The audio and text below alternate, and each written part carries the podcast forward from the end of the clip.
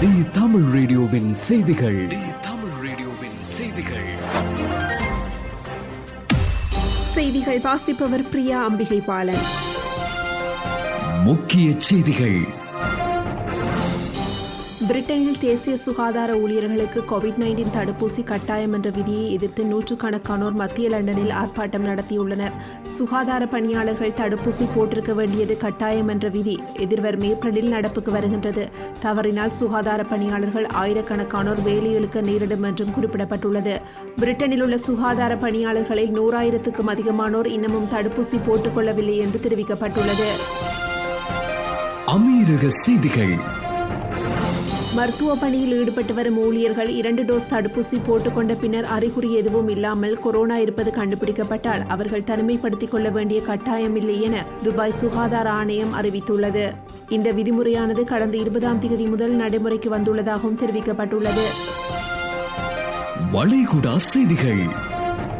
Covid நைன்டீனுக்கு எதிரான முன்னெச்சரிக்கை நடவடிக்கைகளுக்கு மத்தியில் சுமார் இரண்டு ஆண்டுகளில் முதன்முறையாக சவுதி அரேபியா முழுவதும் மூன்று புள்ளி ஐந்து மில்லியனுக்கும் அதிகமான தொடக்க பள்ளிகள் மற்றும் மழலையர் பள்ளி மாணவர்கள் நேரடியாக வகுப்புகளுக்கு திரும்பியுள்ளனர்.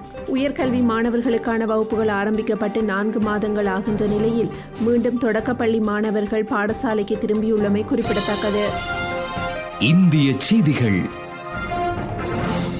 கர்நாடக மாநிலத்தில் கொரோனா பரவலை தடுக்க தடுப்பூசி போடும் பணிகள் தீவிரமாக நடைபெற்று வருகின்றது. மாநிலத்தில் முதல் டோஸ் தடுப்பூசியை நூறு சதவீதம் பேர் செலுத்திக் கொண்டுள்ளனர். எண்பத்து ஐந்து சதவீதம் பேர் இரண்டாவது டோஸ் தடுப்பூசியை போட்டுக் கொண்டுள்ளனர் என தெரிவிக்கப்பட்டுள்ளது.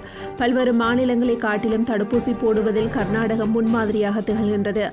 மற்ற மாநிலங்களை விட தடுப்பூசி போடுவதில் கர்நாடக அரசு முதலிடத்தில் இருக்கின்றமை குறிப்பிடத்தக்கது. இலங்கை செய்திகள்.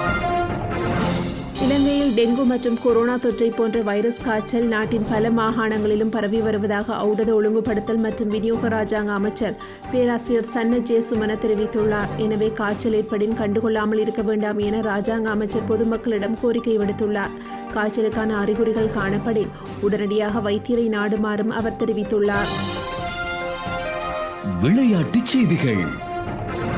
ஆஸ்திரேலிய ஓபன் டென்னிஸ் தொடரில் உலகின் நம்பர் ஒன் வீராங்கனையான ஆஸ்திரேலியாவின் ஆஷ்லி பாட்லி காலிறுதி சுற்றுக்கு முன்னேறியுள்ளார். மெல்பர்னில் நடைபெற்ற நான்காவது சுற்று ஆட்டத்தில் ஆறுக்கு நான்கு ஆறுக்கு மூன்று என்ற நேர் செட் கணக்கில் ஆஷ்லி பாட்டி வெற்றி பெற்றாலும் இளம் அமெரிக்க வீராங்கனையான அமெண்டா நிசிமோவா அவருக்கு கடும் நெருக்கடி கொடுத்திருந்தார். இந்த தொடரை ஆஷ்லி பாட்டி கைப்பற்றினால் நாற்பத்தி இரண்டு ஆண்டுகளுக்கு பின் ஆஸ்திரேலிய ஓபனை வெல்லும் ஆஸ்திரேலிய வீராங்கனை என்ற சாதனையை அவர் படைப்பார் என்பதும் குறிப்பிடத்தக்கது.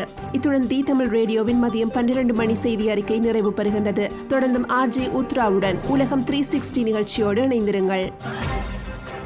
தி தமிழ் ரேடியோவின் செய்திகள்.